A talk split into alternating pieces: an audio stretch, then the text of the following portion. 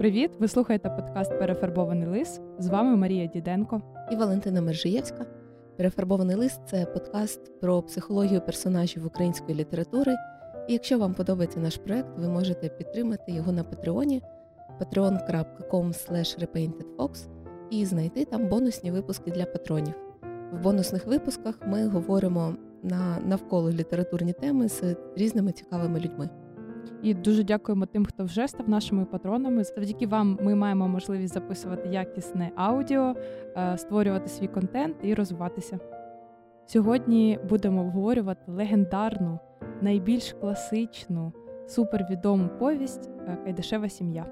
Без цієї повісті, мені здається, взагалі неможливо уявити українську літературу. Кайдашеву сім'ю е, вивчають в 10 класі, і, мабуть, всі школярі точно її читали. Немає людини, яка не читала Кайдашеву сім'ю, не знає хоча б персонажів, не знає про що йдеться. І це дійсно твір, який з покоління в покоління не втрачає своєї актуальності, не втрачає запалу, і його дійсно цікаво читати. Та і у нас буде доволі складне завдання сьогодні, тому що е, не так давно з'явилось нове перепрочитання цієї повісті в міні-серіалі Спіймати Кайдаша Наталки Ворожбит. І е, це вже були такий погляд сучасності. Тобто, фактично, те, що ми намагаємось робити в нашому подкасті, коли ми беремо персонажів літературного твору і переносимо в наші сучасні реалії, як би це могло розгорнутись. От, власне, Наталка Ворожбит зробила це. Дуже класний серіал. Раджу і перечитати оригінальну повість, і подивитися серіал, і порівняти наскільки вдало зроблений серіал, по-перше. А по-друге, можна здивуватись, що від оригінального сюжету авторка не дуже відходить. Хоча є відмінності. Так, але дуже-дуже близенько накладаються ті самі сценарії, ті самі персонажі, ті самі проблеми на сучасність. І це така дивовижна річ, яка показує, що дійсно ця така прошивка, яка є у всіх, хто вчився в Україні в школі, вона залишається і вона досі актуальна. Е, я думаю, що вона і для тих, хто не вчився, залишається. Ну просто Взагалі, всі читали. Дивовижно, скільки людей впізнає обставини свого життя в цьому серіалі і в цій книжці. Просто дійсно, все таки 19 століття для нас вже віддалене, тому серіал більш актуальний. Але люди іноді навіть дослівно фрази впізнають, які їх оточували з дитинства. І при тому, що цей твір нібито написаний жартівливо, хоча ну не впевнена, що це прям зовсім комедія, це така трагікомедія. А люди, які реально опинялися в подібних ситуаціях, їм взагалі болісно сприймати ті стосунки в родині, такі взаємини. Тобто, це умовно жартівливий твір. Не можу не згадати, як в одному з наших бонусних випусків ми спілкувалися з вчительками літератури з Юлією Бондаренко і Тетяною Ключник. І вони казали, що їм учні кажуть, що це не смішна повість, там не смішно.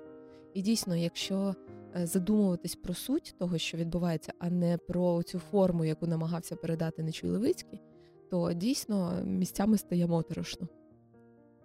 Так, я пам'ятаю, що в 10 класі було смішно читати, тому що там було ну там багато таких е, смішних висловів, таких матючків трошки. І в 10 класі на це реагуєш, і здається, що це дуже смішно, прикольно. І інколи я знаю, діти е, люблять казати, що ой, я не вживаю поганих слів. Це в нечуя Левицького таке було написано. Що ви мені дорікаєте тепер? Але якщо в дорослому віці перечитувати, то дійсно бачиш оцей трагізм і відкривається оця сум цієї повісті. Спіймати Кайдаша в серіалі, до речі, також це дуже чітко відчувається. Спочатку починається все так дуже весело, дуже оптимістично, а потім оця лінія, вона не наче так поміж рядками відкривається. Угу. Що насправді ніхто в цій сім'ї дійсно не відчуває щастя, якогось задоволення, е, не живе в спокої, в гармонії, а просто от в такому втяглості цих страждань перебуває якихось. У мене ще дуже цікаве було откровення, коли я дивилася серіал. Там якось це особливо виразно, помітно, саме тому, що це в наш час відбувається наскільки насправді не реалізовані всі персонажі е, цієї повісті. Вони доволі потужні всі. І Кайдашиха, вона така дуже активна, і у неї багато зв'язків, і їй хочеться цього визнання. І Кайдаш, він такий працьовитий, здібний, хороший майстер. Ну і діти його, і і невістки. Тобто вони всі доволі цікаві люди. Ну, навіть як в серіалі там показана Милашка, яка там вірші пише чи ще щось. Тобто у них ніби у всіх є якісь якісь здібності, якісь таланти і якась сила і при цьому е, вони не виглядають реалізованими людьми. Таке відчуття, що вони оцю силу, яка у них була, вони не змогли прикласти нікуди, і вона їх зруйнувала зсередини. і їхні стосунки. І коли я вже е, перечитувала зараз повість, то це відчуття є і в повісті. Просто ну, через віддаленість життєвих обставин воно сприймається не настільки. Уже зараз, е, мабуть, нагадаємо трошки сюжет і на конкретних прикладах спробуємо це показати. Сім'я Кайдашів це Омелько Кайдаш, батько сімейства, що любить випити, матір Маруся Кайдашиха, гонорова та сверлива жінка, яка служила в панів і набрала сюди їх трохи панства, Карпо, старший брат, і Лаврін молодший. Молодики обговорюють дівчат. Карпові подобається з перцем, кусючий, як муха в спасівку, а Лавріну тихі та ніжні. Карпо сватає Мотрю, яка приваблює його норовом і вмінням постояти за себе. Починають вони жити в батьківській хаті, але не все складається гладко. Маруся Кайдашиха рано будить невістку, прикидається хворою і зобов'язує її виконувати купу хатньої роботи, при цьому жаліється на Мотрю сусідам. Коли до Мотрі ці чутки доходять, вона виказує все свекрусі. Мотря з Кайдашихою постійно сваряться. Карпо стоїть на боці дружини і навіть доходить до бійки з батьком. Мотря налаштовує дітей проти баби, тож Карпо пропонує батькові відділити їх в окрему хату. Молодший брат Лаврін закохується в тендітну милашку з сусіднього села. Дівчина з бідної родини, тож, коли переїжджає до Кайдашів, все здається їй раєм.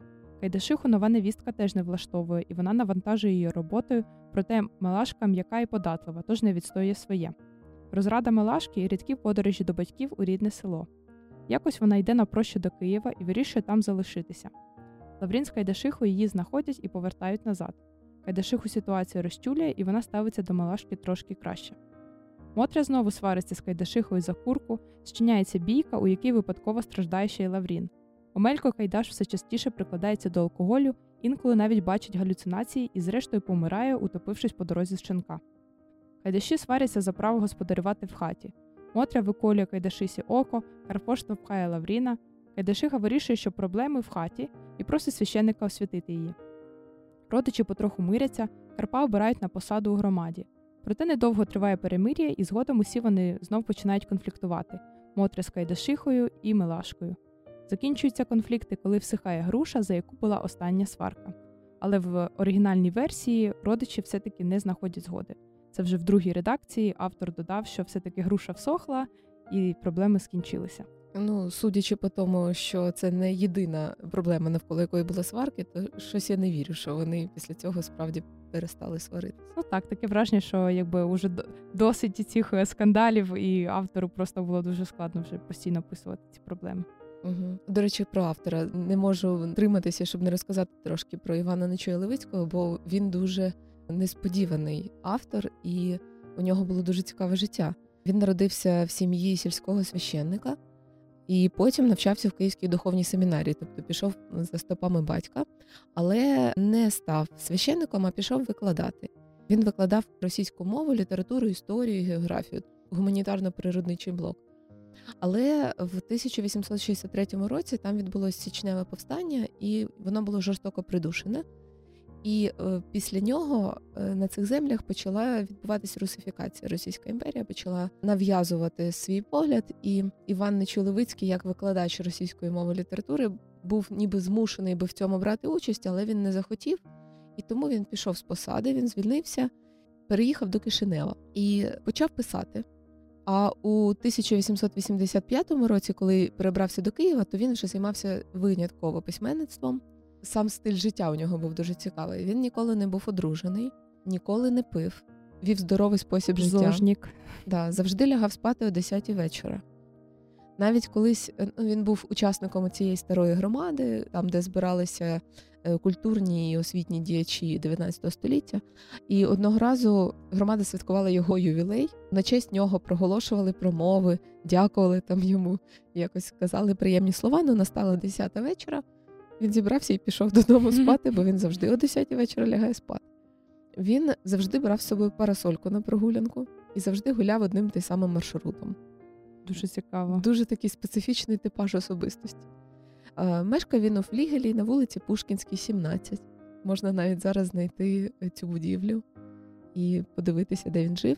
Але через те, що він був самотньою людиною, ну не був одружений, у нього не було дітей. То коли він уже був в літньому віці, він потрапив до шпиталю самотніх людей і там помер. Дуже несподіване життя, як на мене. І дуже цікаво, що людина самотня написала чутливу повість е, про родинні конфлікти і настільки тонко ці всі лінії відчувала. Може, як те, що він вдалося. тонко відчував родинні конфлікти, він тому і не був одружений. Може і так. Поки написав, думаю, все. Я не хочу. Дякую. А у мене насправді я згадала, що у мене з Кайдашевою сім'єю пов'язана особиста історія. Е, Я коли вчилася в школі, у нас е, був ну, такий драматичний кружок, де ми ставили різні вистави, і ми ставили сценку з Кайдашевої сім'ї.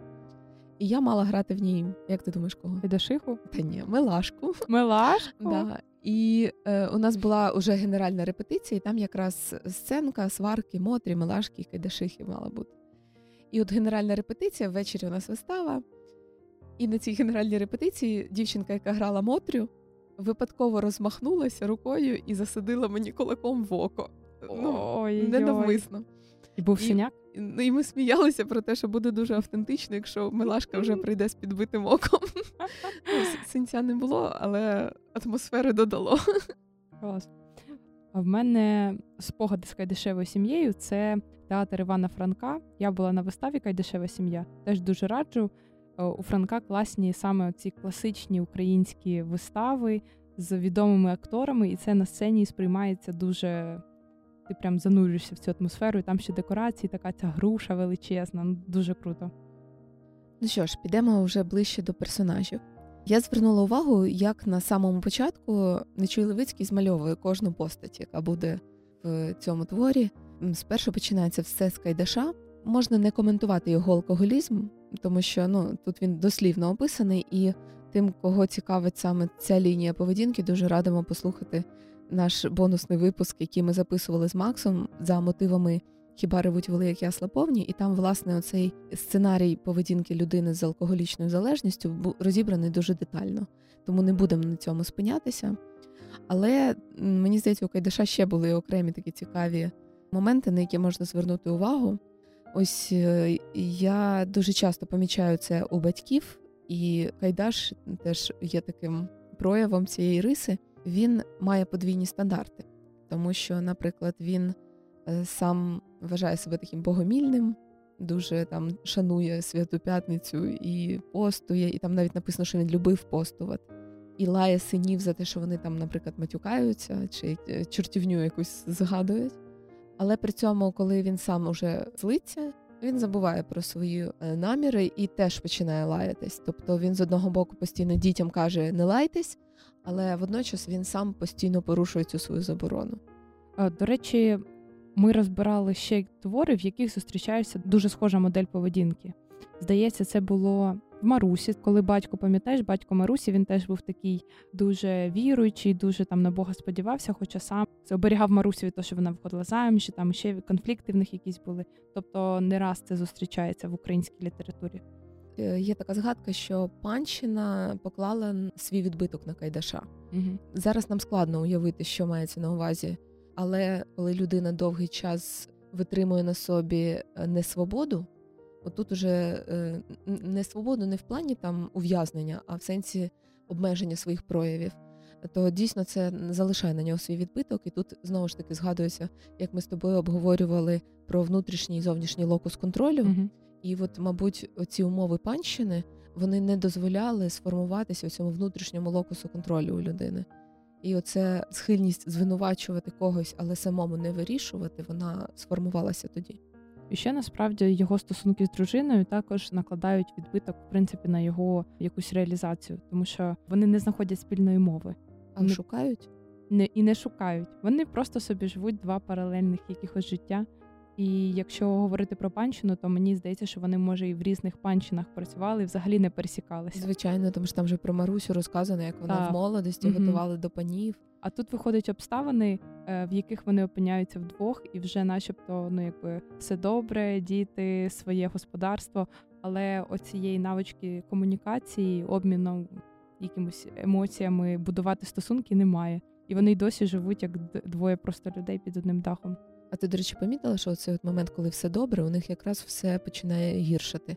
У них як тільки щось вродило більше, ніж очікували, чи життя явно починає кращити, вони одразу у них стосунки гіршають. Угу. А тільки стається якась халепа, вони в кращих стосунках перебувають. Це знаєш, є така установка. Я часто зустрічаю її у там багатьох людей. Такі є, що якщо мені сьогодні е, добре, то завтра має бути настільки ж погано, наскільки сьогодні добре. Типу, життя це баланс, все має бути 50 на 50. І коли у таких людей все добре, в них е, якась внутрішня тривога починається. І вони так і шукають приводу для того, щоб урівноважити оце почуття. І так є навіть приказка така. Я так пам'ятаю, я коли малою була, і ми якось сиділи, ну дітьми ще гралися, реготали, і хтось проходячи сказав: не смійтесь в п'ятницю, бо в неділю плакати доведеться. Мені що це взагалі таке? Мені тато казав е, в дитинстві, що не можна сміятися на ніч, бо будуть погані сни снитися. Прекрасно. Ну тобто не треба цієї надмірної радості. Життя воно безрадісне. Взагалі, оце оці всі приказки, типу щастя любить тишу, нікому не розказуй про свою радість і все таке. Вони ж теж дуже обмежують. І якщо людина живе в такому світогляді, то вона не може щиро радіти і сприймати щось хороше. Постійно думає, що за це щось буде, що там, де весело, там буде так само гірко. І це призма, яка не дає розвивати стосунки гармонійно, тому що ти постійно очікуєш якийсь підступ. Так, насправді сльози приходять не від того, що ти сміявся перед цим, а від того, що ти десь щось не зрозумів, провтикав, зробив неправильно. Тобто, замість того, щоб працювати над тим, щоб не робити помилок, які для тебе потім трагічні, то краще себе обмежувати в задоволеннях і приємностях і сподіватися, що тебе омине. Хоча насправді це взагалі ніякої логічної е, зв'язки між цими подіями немає. Ну це якась навіть внутрішня заборона собі радіти, отримувати mm-hmm. щось хороше. Є один прекрасний момент ще в світогляді Кайдаша, який не можу не зачепити пригоди з горбом. Пам'ятаєш? А, так. Е, мене сам, мене теж цей момент дуже та, зачепив. Сам Кайдашин Стельмах, тобто Стельмах це той, хто робив якраз вози, сани, великі дерев'яні транспортні засоби. Mm. Поруч у них недалеко від їхньої хати горб на дорозі. І Кайдаш постійно жаліється, що у нього вози там постійно вісь ламається. Що з іншого боку, якщо горби там їздить не тільки він і багато людей, то ти як стельмах маєш тільки тішитись, що у людей ламаються вози, і тобі завжди є роботи, і, і ти можеш постійно їх ремонтувати. Ну менше з тим, він сам потерпає від цього горба і е, постійно каже: От треба його розкопати, але не починає цього робити. І він каже ще своїм синам, що йдіть, розко... ідіть розкопайте. Вони та ні. Якщо Причому... ніхто не копає, чого ми ми крайні. Правильно, але він же їх не просить друзі, я так втомився ремонтувати ці вози. Давайте якось, може, зробимо, щоб вони менше ламались. Давайте в якийсь там день разом зберемось. Я вас дуже прошу. Я розумію, що це важка праця, але я просто вас прошу. Е, давайте це зробимо. Вони скажуть, ну, наприклад, нам вдвох буде важко. Він скаже, ну добре, давайте зберемо сусідів з кутка, прийдемо до кожного і попросимо допомогти. І в мене таке відчуття, що якби він попросив, то люди б зібралися. Но питання в тому, що він не просить, він дорікає. Він же їм каже: і чого це було не розкопати? І ти вже одразу почуваєшся винним, і одразу хочеться агресивно реагувати на на, на такі закиди, що в принципі Карпо і робить. звичайно. Вони ж насправді не мусять цього робити. Просто у людини, якщо з'являється бажання щось зробити, умовно розкопати горб, то це не означає, що воно автоматично з'явилось у інших людей також. А потім, до речі, забігаючи наперед з цим горбом, дуже цікава була розв'язка. Все ж таки, цей горб е, перекопали. І це зробив Карпо, коли його вже вибрали, коли йому дали посаду в громаді. Він організував всіх сусідів, всіх селян, щоб вони перекопали цей горб. І навіть Мотря копала. Там ще така з'явилась лінія після смерті Кайдаша, коли і Карпо, і Лаврін хотіли зайняти якби таке ну місце батька, господаря в родині. І можливо, це був ем, як демонстрація того, що от я тепер головний, я цю справу зроблю. Там батько хотів, а я от зробив. А з іншого боку, ну дійсно це приклад того, як можна, якщо ти хочеш, якщо в тебе є мотивація, то будь-яка справа може легко бути зроблена. Мені ця історія про зростання особисте, коли в якийсь момент тебе починають цікавити не тільки твої особисті справи, а людина хоче зробити щось для громади, для села, для міста. Ця дріб'язковість, яка була, наприклад, у Кайдаша, що він не хотів сам впрягатися і не хотів навіть організовувати на це людей. Карпов в цьому плані він уже просто виріс. Байдуже, що людиною мотивує бажання пошани від е, односельців, чи е, комусь довести, чи там ну може бути багато mm-hmm. різних мотивацій, але це дійсно про виростання над своїми дрібними справами, як вони на самому початку говорили. От якщо хтось почне, то я так вже і бути коперсну пару разів заступом. Але саме цінне це ж якраз ініціювати таку справу, показати, що вона важлива, потрібна, і зібрати людей.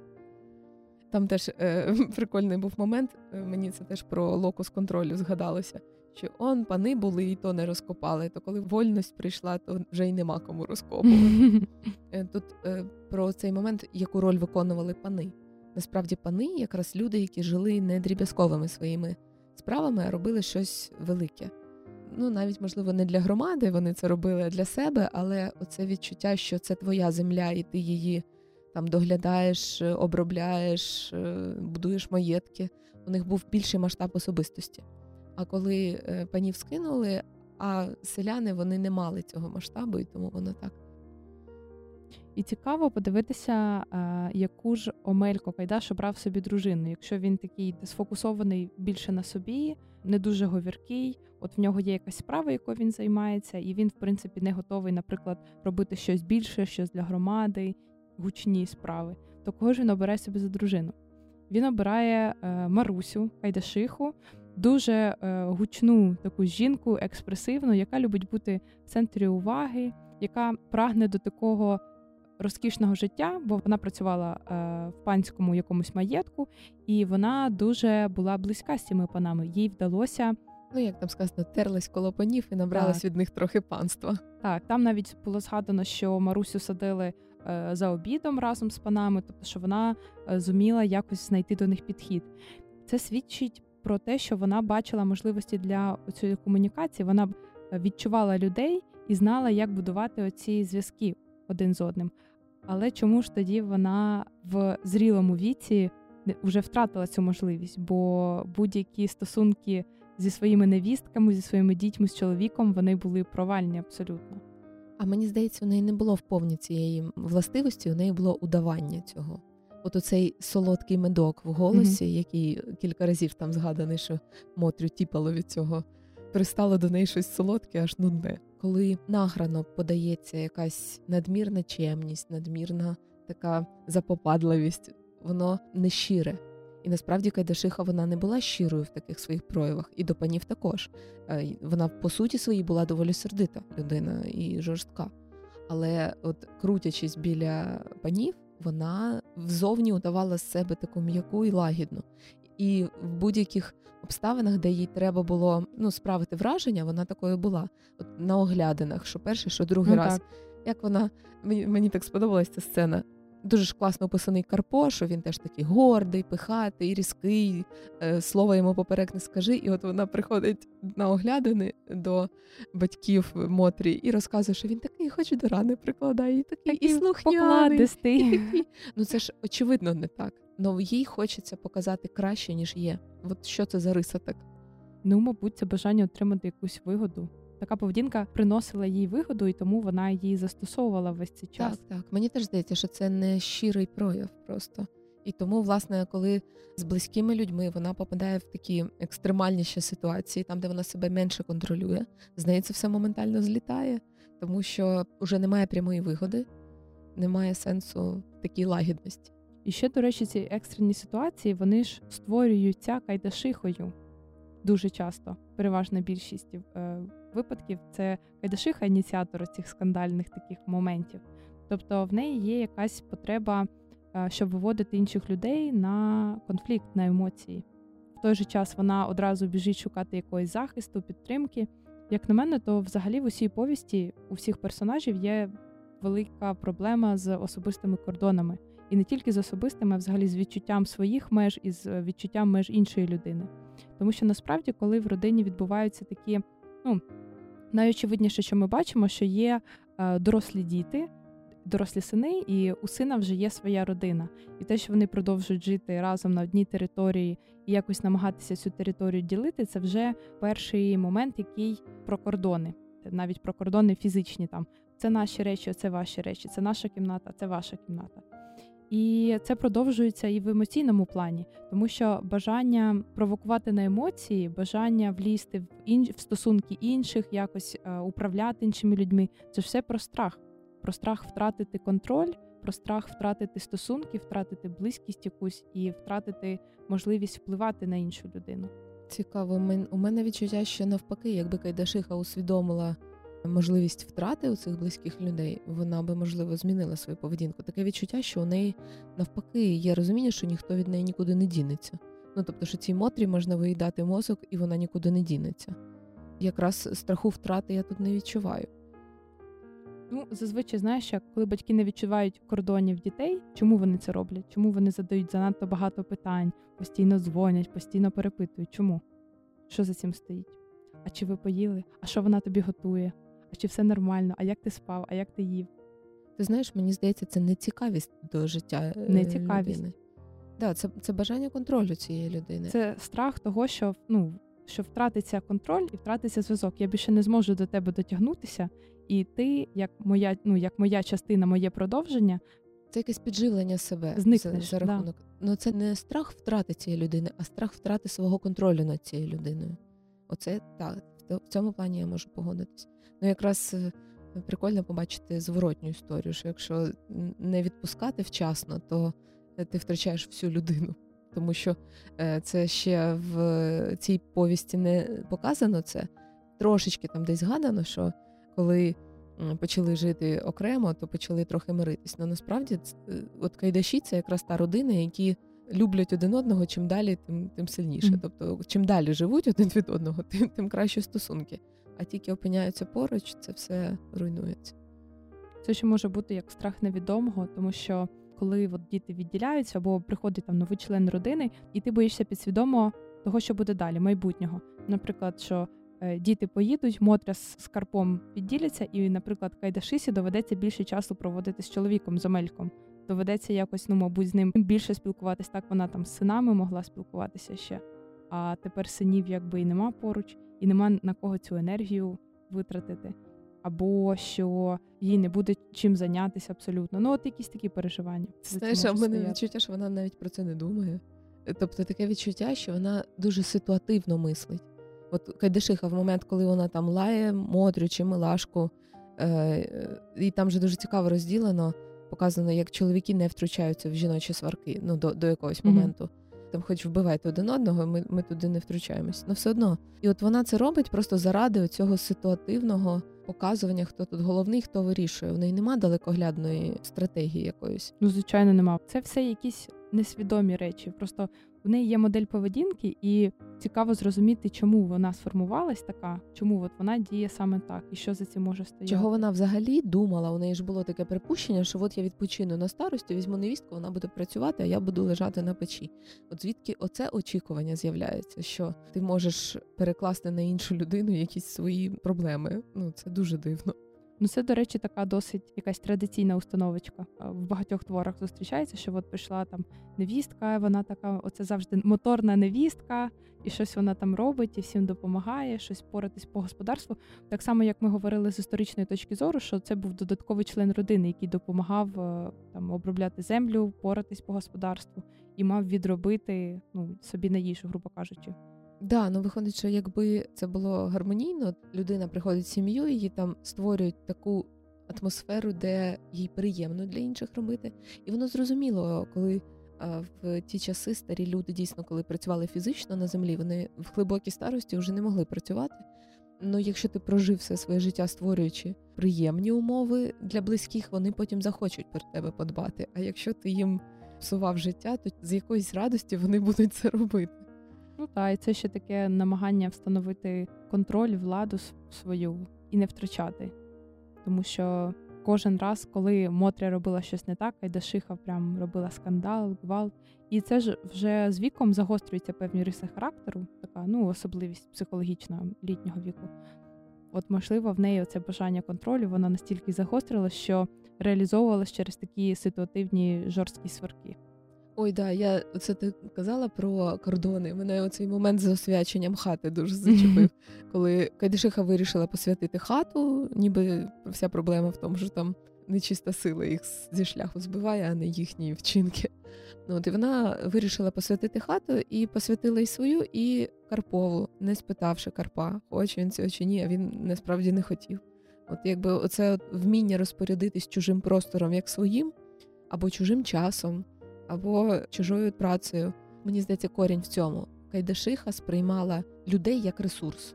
Її невістки це її ресурс, Кайдаш це її ресурс. і Вона ними розпоряджається. Е, так, ніби у них немає своєї волі.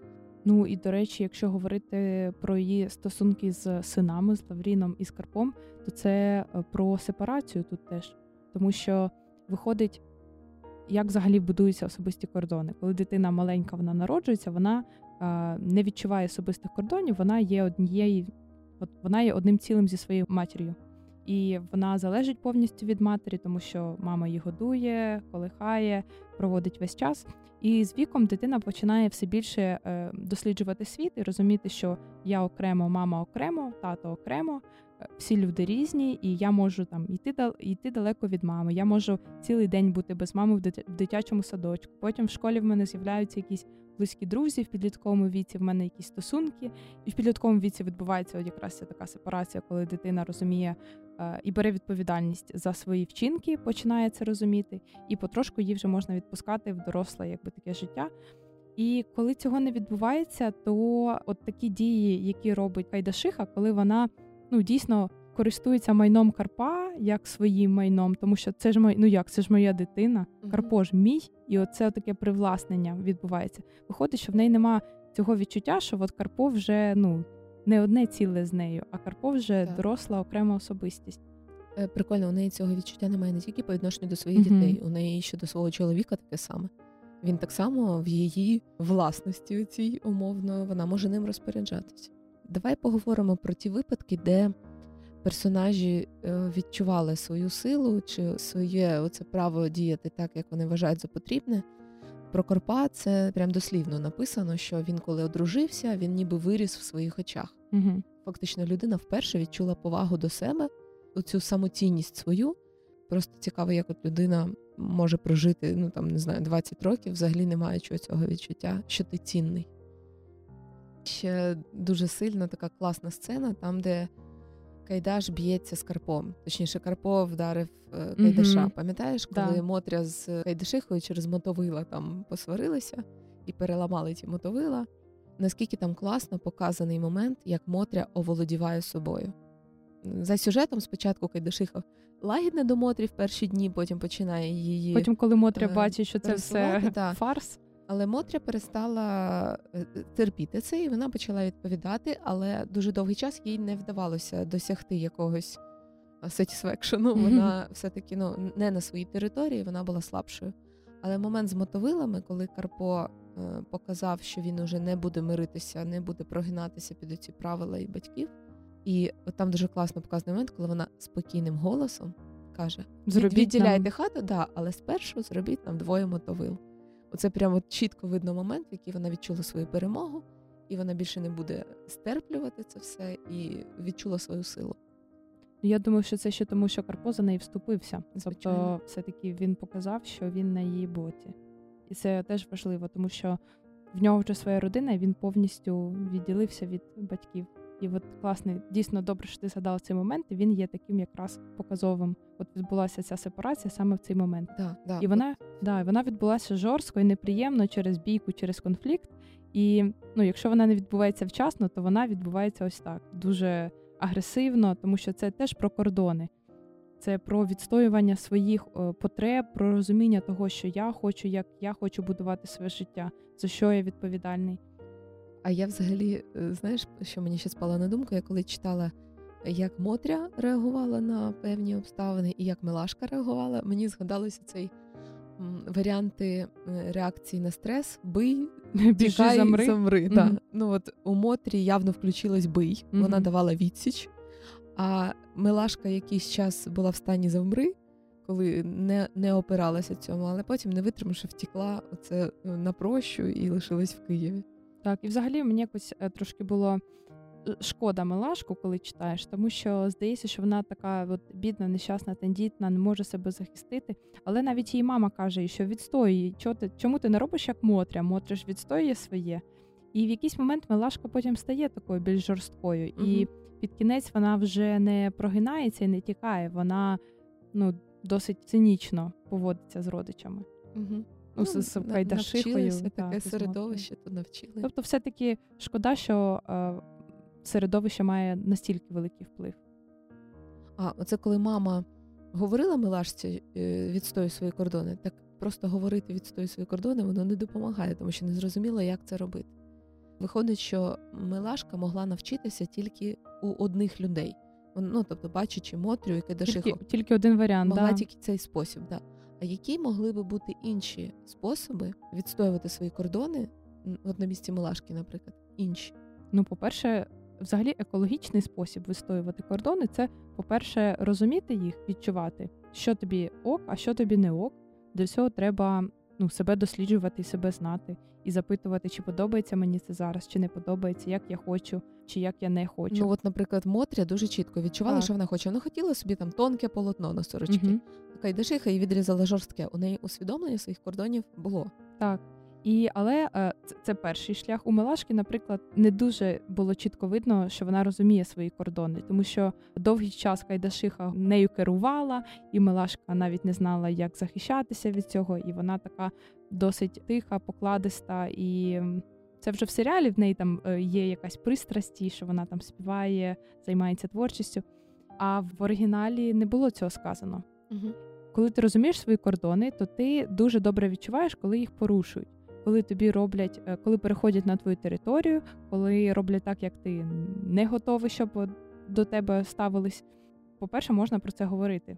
Сигналізувати про те, що людина Мгм. порушує кордон. Можливо, вона робить це несвідомо. Я не думаю, що Ага. Кайдашиха Я, типу, давай, прям... давай змоделюємо цю сцену.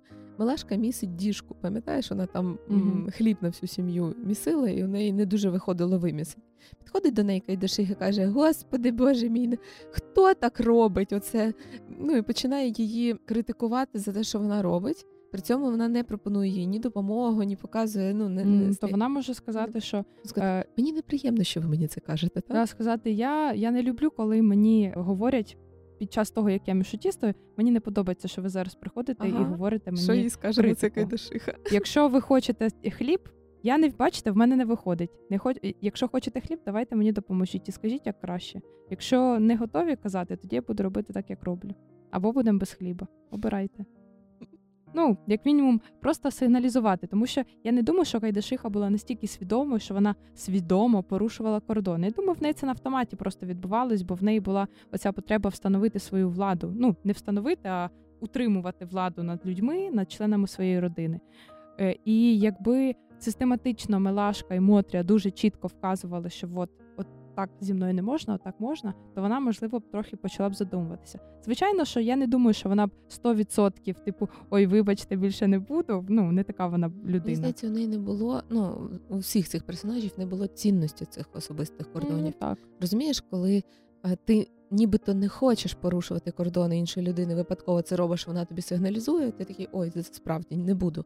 А коли, господи, да хто вона така, що це мені розказує? Ну, Кайдашиха в своїй хаті. Прийшла якась невістка, місити тісто не вміє, якби не здара вообще. Каже, ставайте, допомагайте мені або навчіть місити за неї. Що це взагалі таке? Якби вона Ну, так є- невістка в цій хаті, чи хто? Хай вона працює. Так, є, є кілька варіантів. По-перше, ти в Кайдашиха могла продовжувати шпиняти невістку, що вона й робила, проте вона не добилась того результату, типу, ну нічого не було зроблено так, як вона хотіла. Друге, вона могла б навчити невістку, могла б сказати: Ой, Милашко, не вмієшся, давай я тобі покажу, як треба. І вона хоча б добилась би е, такого хліба, який їй хочеться. По-третє, вона могла б е, взагалі ігнорувати, типу, робить то й робить. Ну, буде, що буде. Тобто варіантів дуже дуже багато. А я думаю, що тут якраз дійсно у випадку з Милашкою спрацював оцей момент, що вона налякала Кайдашиху. Ну так. От оцей момент, коли Милашка зникла, і вони там бідкалися, ще там історія про те, що знайшли вбиту молодицю, і вони думали, що це Милашка. От після цього Кайдашиха почала і змінилося її ставлення. Мені здається, що без цього якогось ключового впливу ніяка сигналізація про свої кордони не спрацювала. Потрібно якось придумати такий хід, який покаже або втрату, що ви мене можете втратити, або е, якусь свою силу проявити, як це зробила Мотря, наприклад. От без цієї знаєш, точки, в якій Кайдашиха би відчула страх, е, вона би не змогла відчути це. Ну добре, що і Мотря, і Кайдашиха знайшли таку точку, кожен свою. Можливо, так, але все одно це було так якось не екологічно. Вони все одно сварилися і один одного пожирали. А до речі, я так думала: от ладно, коли там перші рази коли вони тільки переїхала, ця невістка, тільки-тільки початок е, стосунків, але потім минали роки, а ситуація не змінюється. От мене, мабуть, цей момент лякає найбільше, коли люди не перший раз попадають в ситуацію. Ну, перший раз зрозуміло, можна робити помилки, якби ну люди взагалі не роблять висновків зі своїх помилок. Пам'ятаєш оцей момент, коли межу ділили і посварилися? Mm-hmm. Чому Мотря була проти? Чому Мотря так з'їлася за цю межу? Ну, щоб е, тому, що вона хотіла помститися Кайдашись за її ставлення, за її докори, тому що це вже вмикається. От в Мотрі дуже вона дуже агресивно свої кордони відстоювала, і вона хотіла, якщо так, то я вам зроблю ще угу. гірше. А я подумала, що як можна було б зробити, щоб не виникло цієї ситуації за межу, що складно було всіх зібрати і разом міряти той город. Ну от Карпош з Лавріном, коли міряли, вони доволі раціонально все так, зробили, переміряли. Пропонували ж піти в волость, щоб в волості поміряли Ні, до цього. незалежні Це люди. вже в кінці, коли вже сварка була. Розумієш, мені здається, коли вже почалась сварка, там уже складно, там вже раціональні доводи не працюють. Але на початку зібрались мужики і кажуть, от ми зараз поміряємо город, поділимо навпіл. Ну ви ж вже знаєте, що у вас конфліктують жінки. От е, знаєш, це не прорахування ризиків. От уявити собі, якби Мотря брала участь в цих замірах від початку, ну і Кайдашиха з Милашкою, нехай всі разом. Всі разом поміряли 13, там 13, поділили навпіл по 6,5 кожну. Тоді було б у всіх відчуття участі, а так у жінок знову було відчуття, що їх поставили перед фактом. І я думаю, Мотрю, оце от, uh дійсно її оце хворобливе відчуття своїх кордонів, і знову її думка нецінна. Вона взагалі не важлива. Хлопці переміряли собі і все. От якби від самого початку вони подумали, щоб жінки ніхто не був проти, ми їх всіх разом зберемо, тоді е, не було б цього конфлікту. Не боялися, що коли всі разом зберуться, почнуться сварки. Та вони про це не думали. Просто вони теж вони ну, так, так само так само просто вирішили. Потім ситуація з огірками. Пам'ятаєш, уже коли угу.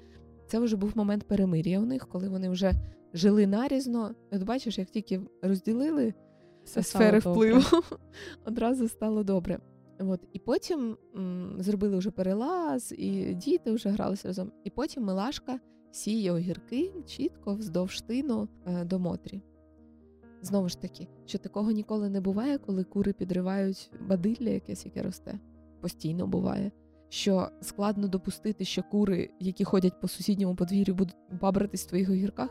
Ну це ж звичайне прорахування ризиків. Звичайно, це могло статися. Більш того, в цій в цій конкретній ситуації це обов'язково би сталося. І ось у них починається сварка за ці огірки.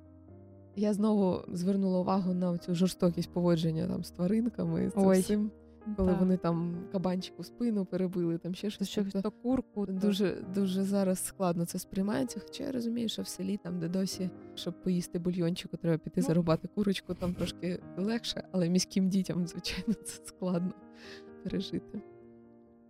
Та, до речі, ще спіймати Кайдаша був такий момент, коли Мотря закопувала щенят. І оце mm-hmm. теж про цю таку жорстокість з тваринами. Yeah. Хоча ти ж розумієш, що це тільки ми зараз так сприймаємо. Оці критерії людяності вони трошки змінюються в світі. Ще один момент є кумедний, на який я звернула увагу. Я намагалася знайти підтвердження, але, видно, не дуже ретельно шукала.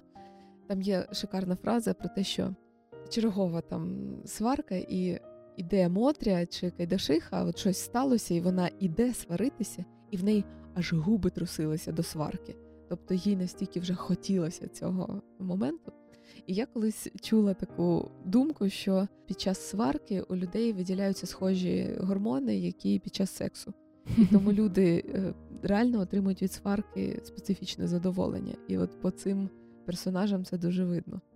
Це знаєш, коли є люди, які дійсно от їм треба в, в парі завжди, щоб були якісь конфлікти. Типу, ой, я не можу без конфліктів, як це так. І вони прямо люблять і провокують ці сварки, якісь б'ються тарілки, лайки, і потім вони дуже експресивно миряться емоційно і від цього отримують таке якесь задоволення. Мені складно сказати, чи це типу норма, чи це якась патологія, тому що якщо двом людям, в принципі, нормально е, бути в таких стосунках то може воно і норм. Але, як на мене, за бажанням отримувати якусь взбучку постійно через конфлікти, щось стоїть явно. Є так, якась... Таке відчуття, що є якісь неусвідомлені бажання, які mm можна по-іншому якось проживати. А про Лавріна я таки згадала, що хотіла сказати про Лаврінову грушу. Всі знали, що це груша Лаврінова, і всі бачили, що вона відійшла на Карпову половину. І ніхто навіть не намагався вирішувати це питання. Е, Це теж такий стереотип відкладати проблему в майбутнє. От вже зараз всі бачать, що проблема буде. Але поки воно не вистрілило, ми ігноруємо, закриваємо на це очі. І тільки коли вже стається якесь, ну, наприклад, вродила ця груша, тоді конфлікт стає дуже гострим. Насправді, якби в момент, коли двір переділили, одразу проговорили, що от груша Лаврінова пересаджувати ми і не будемо. Що ми зробимо, якщо вона раптом вродить? І одразу проговорили б це в спокійному стані, поки немає ще цього е, очікування. Ну, Це така недалекоглядність навіть. Так. І от е, оце другий аспект, от як я казала, що в мене є відчуття, що дуже недореалізовані люди в цій повісті. От вони всі сильні і нікуди не прилаштовані в цьому житті.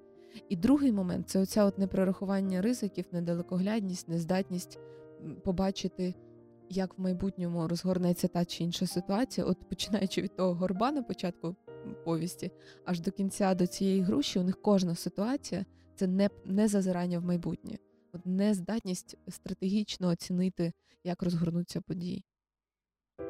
Сьогодні ми говорили про повість Івана Нечуя Левицького Кайдашева сім'я, про особистісне зростання, про передбачення ризиків, про планування і про особисті кордони. Дякуємо, що слухаєте наш подкаст. Нам дуже приємно бачити кількість переглядів і прослуховувань кожного випуску. Діліться зі своїми друзями, розказуйте в коментарях свої враження від цих творів, які ми розглядаємо, які у вас залишилися згадки зі школи, коли ви це вчили, і, можливо, які є зараз. І якщо наважитесь перечитати в дорослому віці, також буде дуже цікаво почути ваш погляд. Або якщо ви з чимось не згодні або згодні, то теж пишіть про це в коментарях. Буде цікаво поговорити. На все добре. До зустрічі.